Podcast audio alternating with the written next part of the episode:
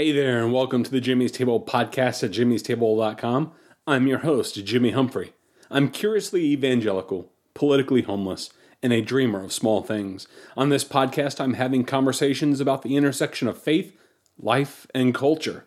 So if you have honest questions, aren't afraid to have difficult conversations, and want to have a little fun along the way, then pull up a chair. This podcast is for you.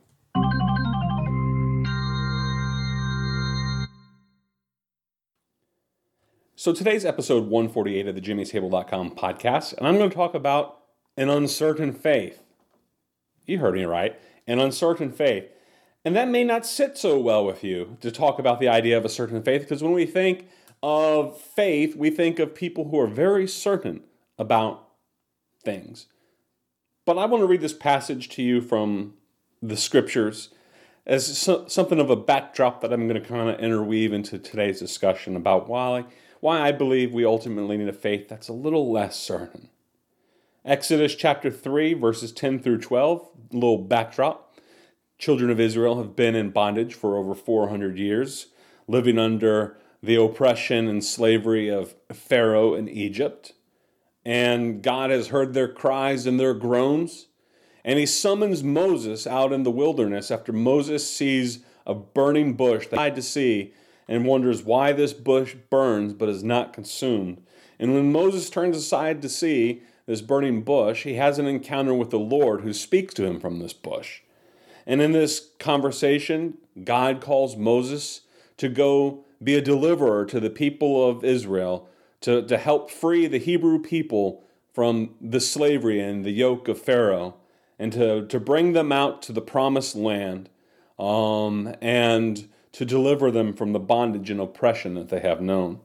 And in this conversation in Exodus verse chapter 3 verses 10 through 12, God says to Moses, "Therefore come now, and I will send you to Pharaoh so that you may bring my people, the sons of Israel, out of Egypt." But Moses said to God, "Who am I that I should go to Pharaoh, and that I should bring the sons of Israel out of Egypt?" And he said, "Certainly I will be with you."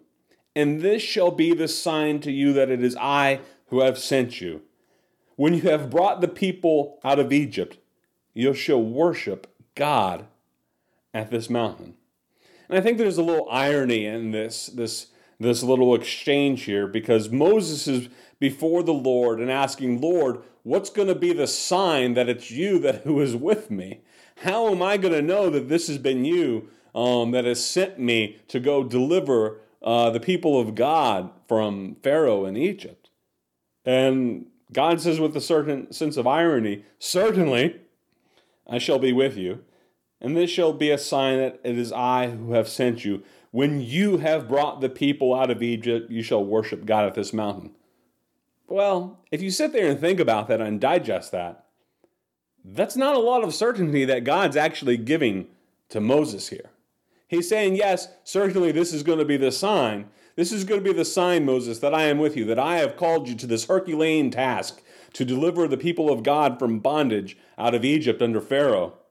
The sign that this is this is going to be the sign that this is me is the end result. the certainty that you're seeking is going to be when you have brought the people out of Egypt and worship God at this mountain. That's how you're going to know. And it's kind of a weird answer to give Moses because, you know, Moses is looking for a sign in the here and now. He's looking for a sign of certainty before he begins his journey. And the only certainty that God offers Moses is the end result. I don't know about you, but if I were to be summoned by God and to say, Well, God, what's going to be the sign that you're with me before I go do this amazing task, before I go stand before a dictator who has enslaved my people, before I go put my neck on the line and approach this, this king who, who, who rules with an iron fist over the people of God? What's going to be the sign that I, need, I can approach him? I'm going to want something a little bit more assuring than God simply promising me the end result. I, I, I sense in this, this sign that God offers to Moses, it's, it's a little less certain. God is inviting Moses, rather, to have a little bit of faith faith in the end result and not the assurance of things as certain as we would like them to be. Hebrews chapter 11, verse 1 says, Now faith is the assurance of things hoped for, the conviction of things not seen. At the end of the day, when it comes to our faith, our faith is kind of a future oriented thing. It's an assurance of things that are hoped for, things that are yet to come, things that have yet to materialize in our world in the present. Faith holds on to things that we can yet see. But when you're asking God for signs, when you're asking God for assurance, when you're asking God to prove Himself, you want to see that proof before you start your journey. That's not how God operates. That's not how faith operates. I, I, can remember when I was a young man and I was struggling with my faith and I wanted proof of the existence of God. I was doing all these sort of mental tricks um, that weren't quite so philosophical in their nature. When I wanted to to have this assurance that God was real, you know, I was asking God for signs. I was like, God, if you're really real, as I lay here on my bed, I want to see you do something magical. God, if, if you're really there, you should be able to do something so simple as turn the light switch on and off in my bedroom, right? A small little miracle, a small little assurance, a, a small little thing that I can verify before I start my journey with you, before I'm sure that I can throw in my hat in the ring with you and to follow you. And guess what? No light switch ever turning on and off. And you may say that's ipso facto proof that maybe, hey, maybe God doesn't exist. But, uh, you know, I think that I was going about it in retrospect all wrong. And I think that's why when you read the Gospels, you see this constant test that Jesus has with the Pharisees, where they're asking him constantly for signs and wonders of, of proof, like, hey, Jesus, let's see a magic trick to prove that you who that you are who you say you are. Let's see you do something. You should be able to prophesy it, and we should be able to objectively verify it before it happens. And once we have that, then we'll believe you. And Jesus' response to the Pharisees and the religious rulers of his day is a, a wicked people seek for the signs and wonders. And he said, the only sign that's going to be given to this generation, Jesus told them, is the sign of Jonah. And as Jonah was in the belly of a well for three days, so, so, so shall the Son of Man be. And Jesus' only proof is that he was going to offer them was the only way you're going to know who I say I am is by my death and resurrection. Well, that's that's not a very good sign and proof of anything, Jesus. We we want to see the magic trick in the here and now. So so do some sort of wonder, do some sort of sign before our eyes. Do something amazing so we can sit there and believe, so that we can sit there and have the conviction, the certainty that you are who you say you are as the Son of God. You know, one of the great sayings that I've heard over the years is that the enemy of faith is not unbelief, but certainty. We want to know that we know that we know that we know that we know before we believe. But Christianity actually teaches us the only way to know is to believe first, and then you'll understand. And this was something that St. Augustine, Bishop of Hippo, back in the 400s, had said Believe so that you may understand. And that's something we often try to do the opposite of. We try to understand everything so that therefore we can believe. And this is a very sort of enlightenment view of the world that we that we kind of possess. We want to see all the evidence, we want to see the math, we want to see the formula, we want to see how it works out on paper. And once we have that understanding within our grasp, within our understanding, with our mind, we can grasp it all. Then we say we will believe because we've done the math and it all makes sense and it all adds up. So therefore, I'll believe. When in truth, the way of faith, the way of Jesus, the way of following the Lord starts with faith first, and then comes the understanding. It's with faith that you go approach Pharaoh in hopes that after you've approached Pharaoh that you're going to end up at the mountain that God promised you. But that's not the way we do things, is it? If you reflect on church history, if, if you reflect on how we often do things, uh, you, you see how we're not very comfortable as Christians with the uncertainty that comes with faith. There's, there's always this sense that we want a, a certainty over the uncertainty.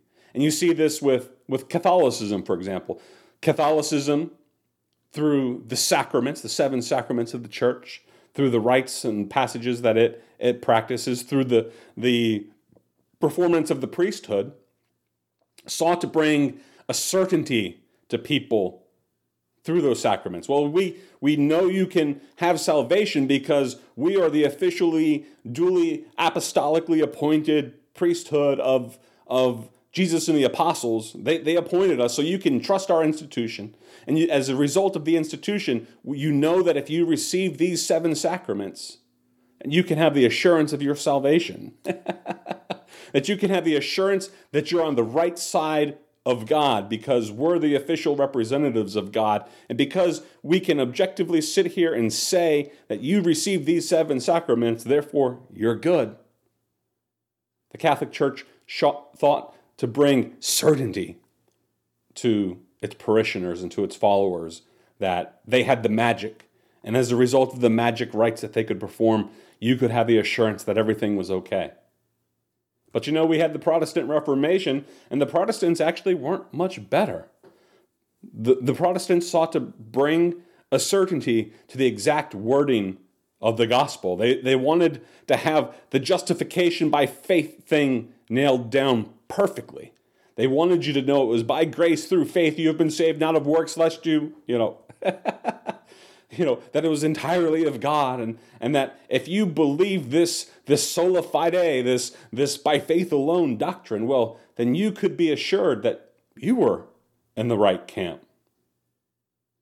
And you know, as evangelicals, we've been happy to parrot both camps, I think. We're happy to have the liturgy and the theology at the end of the day that gives us assurance that everything about us and what we're doing is okay. And don't get me wrong, I think liturgy and theology are fine things and things we should give great attention to. But I think we've made an error and we've brought this sense of mechanical exactitude to the gospel and we always want to reduce the gospel down to this magical formula, whether it's through the sacraments of the Catholic Church or the doctrine of justification by faith and penal substitutionary atonement through the Protestant Reformation. We, we want to reduce everything to a magical formula. And I think you'll often hear this, especially at the, the, the high liturgical points of the calendar of the Christian faith, whether you're Catholic, uh, old school, high church Protestant or evangelical. You see, especially coming out of the Easter season, you probably heard a lot of sermons that were rather exacting in their presentation of the gospel message, that ultimately boiled down the gospel and what the church was about to this formula, this, this magical incantation that if the priest performs the rites passagely or the pastor says all the theologically correct words, he can be assured that he preached the gospel faithfully and exactly. Or that if you just believe in this way, you can know that you're going to heaven when you die. And you know, I'm here to say today with this podcast I believe we need a faith that is a little less mathematical. We need a, a faith that is a little less formulaic and a little less certain. We need a faith that doesn't need to get the exact decimal point of the calculation right, but rather that is more than happy to round the nearest whole number. When the rich man asked Jesus, What must he do to be saved? You know, I've always been curious about this. Jesus didn't give him an answer that would pass the smell test in any seminary that I know of.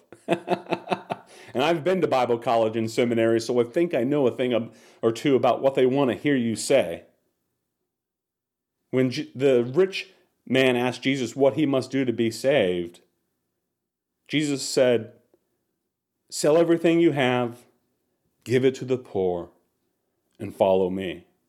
Well, that doesn't pass your Catholic Church sacrament test, and that doesn't pass your Protestant Reformation um, justification by faith in the penal substitutionary atonement of Jesus Christ. Jesus didn't read this rich young ruler the Romans road or four spiritual laws. Rather, he simply felt the pulse of where this man was spiritually and gave a direct response to what this man ultimately needed to hear. Jesus, when he presented the gospel, when the apostles, when they presented the gospel, didn't simply have this cute formula that we've reduced the gospel down to. And one would be hard pressed, I think, to reduce what Jesus taught or the apostles taught to an easy formula that we could easily tell someone in some sort of mechanical fashion, as if the gospel were no different than the workings of a clock, whose mechanics we can simply understand and digest and break down into a, a precise formula to explain how this clock ticks. This enlightenment sense of understanding of the world, in which we think we can understand the world in all of its grandeur by simply reducing it to formulas that explain why the sun rises and sets every day, why gravity holds us on the planet, why humanity has grown over certain millions or billions of years, to, to reduce everything to magical formulas that we can understand the world by. We, we did this with the Enlightenment and we, we do this with our faith. We try to reduce everything to this magical formula that gives us and a, a, certainty about the way the world works, about how faith works, how, about how God works. And you know, at the end of the day, I believe a faith that's always so certain, a faith that's always trying to reduce everything to formulas and everything that's just an easy, uh, easy script that you can memorize and simply parrot to others. I don't think that faith is going to do you a lot of good especially when you're forced to live through the fog of uncertain times. As Mike Tyson likes to say, if I can quote the great theologian Mike Tyson, everyone has a plan until they get punched in the face. And I think that's going to happen with our life. And if, if we've reduced the Bible and our faith into this, this rigid, formulaic sort of thing, this thing that we can be as certain on every aspect of every jot, every tittle of everything that we ever say. I think when you live long enough to face the uncertainty of life and the trials of life and the tribulations of life, you're going to find that that mechanical faith, this faith that's reduced to a formula, it's not going to hold up very well. No wonder American church attendance is down. According to a recent uh, poll, a recent survey, a recent study, it's now down below 50%. You can find a link to this at the jimmy'stable.com podcast notes for the show notes. Attendance now for church religious attendance in America is now down below 50%. I'm sure there's a lot of reasons for this. Some of those reasons may be good, some may be not so good. But I can't help but wonder if our need as the church to constantly fit Jesus into this neatly defined box, this mechanical Jesus, this formulaic Jesus, this Jesus who gives us, whose faith we have exact certitude over.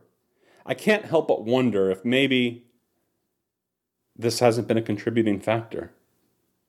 For when a kid in Sunday school realizes he can simply raise his hand and say Jesus to just about any question that's being asked and it be considered right, I don't think such a faith will serve them very far in life. And such a kid will eventually grow up and realize that our faith does nothing but offer cute but certain answers and doesn't make room for all that much more. I think we ultimately need to be okay with a faith that's a little less exacting and a little less precise. And that's why Jesus was happy to speak to the masses with the uncertain language of parables. And the Lord was often vague about the fact that he was about to be crucified and resurrected. The apostles didn't understand the death and resurrection of Christ until the thing actually happened. Even though Jesus talked about it, it just kind of flew over their heads. And they were like, Lord, what are you talking about? and even the second coming of Christ, an event that's supposed to be huge to us as Christians and ultimately even the world, is ultimately something that was shrouded in mystery as well when you look at the Gospels. We are told for certain that the second coming is going to happen, just as Moses was told for certain that he's going to come back and worship God at this mountain with the people of Israel one day. But we are told about the second coming of Christ hey, it's going to happen, but nobody knows the day or the hour. So don't be deceived when people come to you with certain answers about the day and the hour, or hey, he's out here or he's out there. Or somebody comes along and says, I am the Christ. Jesus is like, you know, that certainty that you're looking for regarding those things. That's something I'm not going to give you. So beware of the person who gives you nothing but certainty. I think, as an evangelical, speaking as one, in our evangelical culture, we'll emphasize things like relationship over religion Yet, ironically, totally unaware of the ironic aspect of it, we present Christ and the gospel message in such a formulaic way that we betray the very thing we say. Because to us, getting the formula exactly right, just like the Catholics do with the, the sacraments, we do with the presentation of the gospel. We're so convinced that if we just say the magic formula, that we'll get the gospel right. But in truth, by trying to say, well, we value relationship over religion and then presenting the gospel in such a, a magical formula sort of way, we ultimately betray the very thing that we're saying. Don't get me wrong. I love the doctrines of justification by faith, and I believe in the doctrine of penal substitutionary atonement. You don't know what those things are, look them up. I'll probably talk about them at another time, but you know, I've noticed there's this, this way of presenting the gospel that exists in evangelical circles that, but we're happy to think if we simply explain the theological mechanics of salvation and the gospel message, if we simply present the doctrine of justification by faith, if we simply present the doctrine of penal substitutionary atonement, and we explain exactly how the clock ticks and how the gospel works, we think we have preached the gospel. But you know, that sort of mindset that if we just simply present these doctrines and explain the mechanics of the gospel and take the Romans road and the four spiritual laws and, and all those sort of things, we think that that has presented the gospel to somebody when in truth, it just explains the mechanics. It no more brings you into a saving relationship with Christ than sex ed does to introduce you to your spouse. and I don't know, maybe that's a little crass for some of you, but think about it. You know, we, we go through sex ed at one point, especially here in America. If you go through the public school system or any school system, eventually you're going to learn about the birds and the bees. But learning about the birds and the bees is not the same thing as falling in love with somebody and making love to them. Is it? We present, we, we present the gospel in such a way. We, we preach the gospel in such a way that we simply sit there and think if we explain the mechanics of it all, it's one and the same. And you may somehow get around to preaching the gospel in the presentation of such things. But we've confused, explained the mechanics of how the clock ticks for actually reading the clock itself. And in the Pentecostal tradition that I'm also from, you know, if, if I could speak to my people, uh, my Pentecostal people, I went to a Pentecostal Bible college. I don't go to a Pentecostal church right now. I go to an evangelical church. Um, although there is some historical overlap there, but I digress. Um, but in the Pentecostal tradition I'm from, we talk a lot about the certainty of when it comes to the baptism of the Holy Spirit. Well, how do you know that you've been baptized in the Holy Spirit? Because sometimes you're wanting to get full of the Spirit of God. You're seeking God. You're seeking this experience. You're, you're seeking this baptism of the Spirit. You're uh, seeking this post conversion experience with God in which God fills you with His Spirit and you're overflowing with the Spirit. And we're like, well, how do you know that's happened? And then, of course, we created the doctrine from that that says we can explain exactly how you know that's happened. How can you know that the Spirit of God has filled you? Well, we say, well, you can know that you are filled with the Spirit of God through the initial evidence of speaking in other tongues as the Spirit gives you utterance. And we codify that doctrine to say, well, that is the evidence. And then we have this obsession from there on out, where everything about our faith in regard to the baptism of the Holy Spirit is the explanation of the speaking of in tongues being the evidence of the baptism of the Holy Spirit. We're not willing to accept anything else because we need the exactitude. Never mind, the scriptures actually never teach such a doctrine. But the early, the early studiers of this and thinkers and theologians of the Pentecostal faith, well meaning as they were, they wanted to determine what the exact nature of this baptism was and how they could know that you know that you know that you got it. Well, you know that you know that you got it because you speak in other tongues. Instead of saying, well, maybe you just have faith that you've received this experience.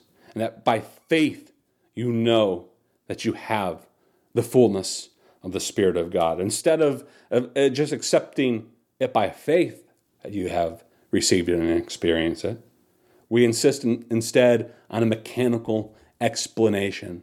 And that is, well, we know you've received it because in a scientific way we can verify these things, just like we can verify things with the ticking of a clock.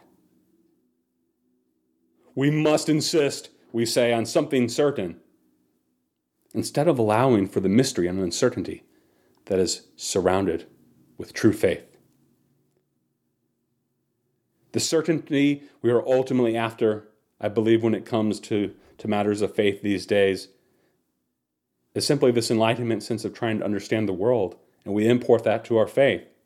Where the world is one giant clock whose mechanics we just have to understand. We do this with God, we do this with our faith. And we are always treating God like he's just some giant clock that we have to figure out. We preach the gospel in the same way. Faith is the assurance of things hoped for.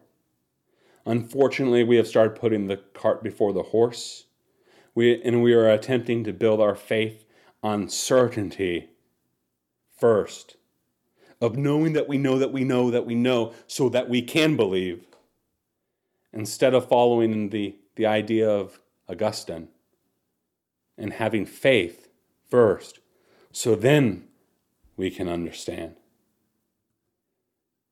Maybe with all this deconstructing of the Christian faith stuff that is happening lately, I think I think some of that we have some of what we've seen in a lot of these like evangelical type circles and people who are deconstructing is that we tried to present them with this mechanical faith and these mechanical doctrines that tried to explain the world in an exactitude.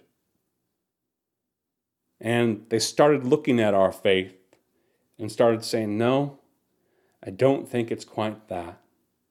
And as a result, they go looking for something, still with that mindset, by the way, something they've never divorced themselves truly from. And they start going out there and looking for something and I think often never finding it because we still go out there with that same mindset. And we're trying to fill a bucket that has a hole in it at the end of the day. We want the bucket full. But that's not what God offers us.